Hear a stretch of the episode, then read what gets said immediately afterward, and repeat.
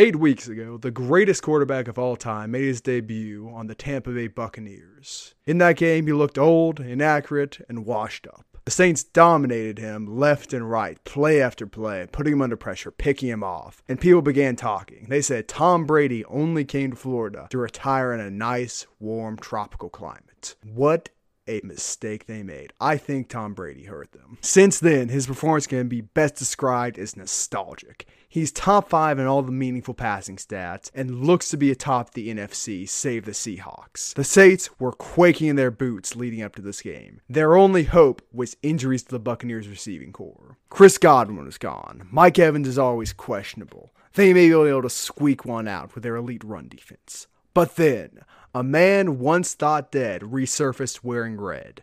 Antonio Brown is set to make his return to the NFL this Sunday. And the question now isn't if the Buccaneers will win, it's if the Buccaneers are going to hang 50 on the Saints in prime time. This game will look nothing like week one. And with the Seahawks facing the hungry Bills, the Buccaneers have a very legitimate shot of claiming the one seed in the AFC. The return of Michael Thomas doesn't matter. The Buccaneers will dominate this game on both sides of the ball, and Antonio Brown will remind us why he is one of the best receivers to ever do it. But that's enough for me. Tristan, what do you think is going to happen in this rematch for NFC South supremacy? The only thing nostalgic about the first half of the season for the Bucks is Brady shitting the bed against the Giants, almost losing a game. But I digress. First, I want to say I do not care that Antonio Brown is playing. I don't care that Chris Godwin is coming back and is is broken fingers Allegedly. fine, and he's catching balls again. Well, he, he's allegedly. It looks like he's coming back as of right now. Antonio Brown is not going to have an effect on the outcome of this game. He played one game last year and threw a bag of gummy dicks at some cops. That's all he did last year. He isn't in his right mind. The Saints are going to tear the Buccaneers secondary apart with Michael Thomas returning off injury. Drew Brees will finally have him back the offensive player of the year last year, and Alvin Kamara, who needs to be talked about more. Alvin Kamara is the greatest running back catching the ball out of the backfield that we have ever seen. And I do not want to hear any Christian McCaffrey stands in the backfield saying that it's Christian McCaffrey. Kamara is on pace for 1,270 receiving yards and will, likely reach a 1,000 rushing yards. I think it's like 985 the pace right now, so not exactly, but he's had an insane year receiving the ball out of the backfield.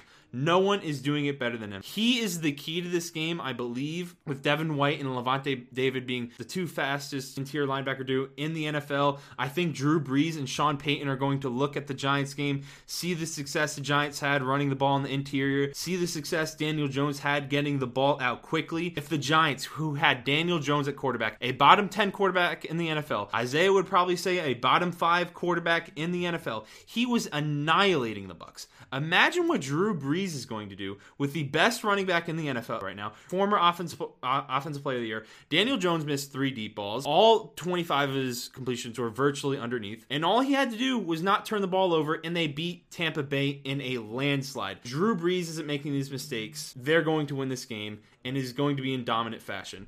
I will say there is a slight chance I could see the Bucks winning this game, but that would require them to score first. And if they don't score first, and if the Saints get out to a lead, I don't think they look back from there. I can't believe I am being forced to put up with this stupidity week in and week out. It feels at this point like blind hatred of Tom Brady and by association glorifying his opponents. I'm not quite sure where it's coming from. I don't know why Giants fans don't like Tom Brady. You beat him in two Super Bowls. But let's address a few of those points before I move on. One, you want to bring up Antonio Brown's mental issues. Played well in the game he had last year, got suspended by the NFL, shadow suspended. He's living with Tom Brady right now. He is living with someone who can keep his head down, keep his head level. He is going to be the second or third option. Do you know who the Saints' third string cornerbacks are?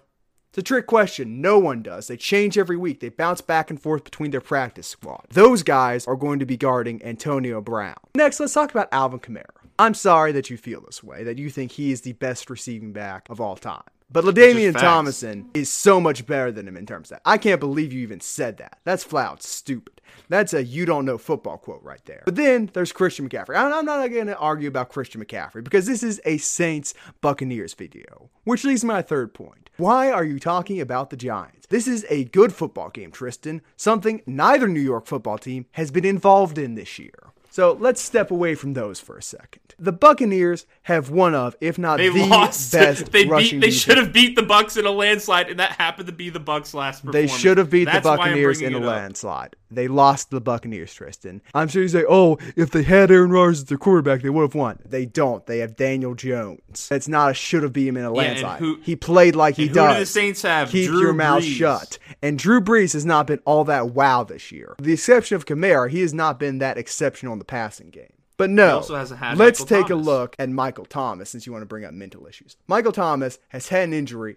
and then fought a team captain in practice the week he was scheduled to come back. Do you really think they're going to want to make him a focal point of their offense week one? Do you think Sean Payton, an authoritarian who is trying to recover from the shame of Bountygate still has that hanging over his head, is going to want uh, to have players pushing him around in the locker room? No. Michael Thomas will not be the number one receiver of the Saints this game. They've got better options out there. Whether that be due to injury or character issues, who knows? But I know he is not going to eat up targets. The fact that you think, though, that it's going to be a dominant game in the Saints' favor when the Buccaneers dominated the best team in the NFC, not named the Seattle Seahawks, is laughable. If anything, you could say the Buccaneers were looking ahead to the Saints when they played the Giants last week. I just can't believe it. I'm It sounds like hate and vitriol, and I don't quite understand. I thought you would have liked Tom Brady now that he's departed New England and is showing the world what the Patriots dynasty is without him. Well, I would just want to say LaDainian Tomlinson is not the greatest receiving back of all time. His best receiving season is 725 yards and four touchdowns.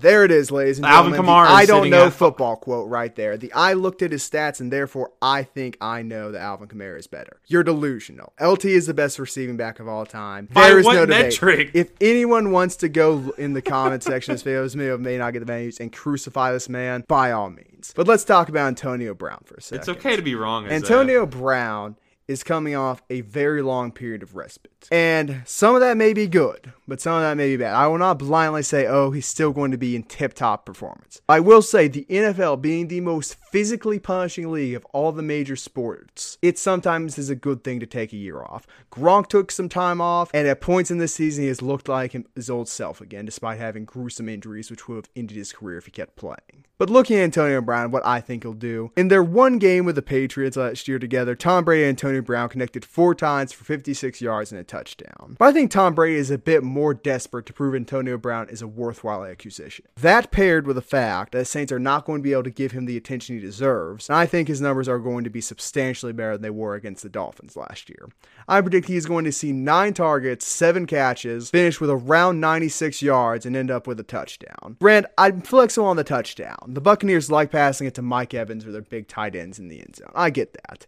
But the statement that he's going to be a non factor is comedic. As I'm saying it, I don't think he's going to cause the Bucks to win the game because I don't think the Bucks are going to win the game. I think the Saints, who I mean. Also, the Bucks have a very good run defense, the best run defense in the NFL. But the Saints have the third best run defense in the NFL, and the Giants have a very good run defense. And you saw what they did to the Bucks. They can the Bucks weren't able to get third and shorts or second and mediums, and able to take as many shots downfield as they like to. They didn't open up the play action game like they probably would have wanted to. And I think the Saints are going to prevent that from happening and it's going to limit the Bucks ability to pass the ball down the field early in the game. And that's where I think Tristan, Mike Evans was like the Giants hurt. are going to get out to a lead and the Bucks aren't going to be able to come back from it. You're obsessed with the Giants game. I don't quite get it. Like, if you want to go a week further and look what they play like against good teams, I'd be understanding of that. But their number one receiver, Mike Evans, was playing her, playing a little bit banged up, had only five catches. You expect more than that from him. And then they had to focus on guys like Rob Gronkowski. And Ronald Jones is a bit banged up too, hence why Leonard Fournette was seeing a bulk of the workload in the backfield. Not taking away from the Giants' run defense. I'm just saying, if you think this is the same thing at all, this game, the personnel they've got, and the game plan they've got going against the Saints, you're delusional. You're trying to equate two things which don't equate. Agree to disagree, but uh, what I do think is interesting is it appears this year that Mike Evans he hasn't been as dominant as you may have expected him to be. Because when I heard that Mike Evans would be getting Tom Brady, I was thinking this guy's going to go for he's going to be the player of the year. He's look he looks spe- he looks spectacular with Jameis Winston, the turnover machine. So I think it's a little interesting how they have. You realize that J- Jameis Winston, the turnover machine, led the NFL in passing yards last year and was top five in touchdowns, right? I I understand that. They were throwing it, A lot of interceptions. They were slinging that thing around. But I truly don't see the Saints being able to stop the Buccaneers passing attack. And hey, good for the Saints run defense. Congratulations, you're good at what you do. But at the end of the day, Ronald Jones is not what's going to beat you with the Buccaneers. It's Tom Brady. And Tom Brady has looked like Tom Brady, which is the highest praise I can give him. That has been our show. Let us know what you think down in the comments below. I am also considering setting up a website for Thick Men Inc. Very official. So let us know what you think about that down in the comments. Fancy, fancy. And we will see you later.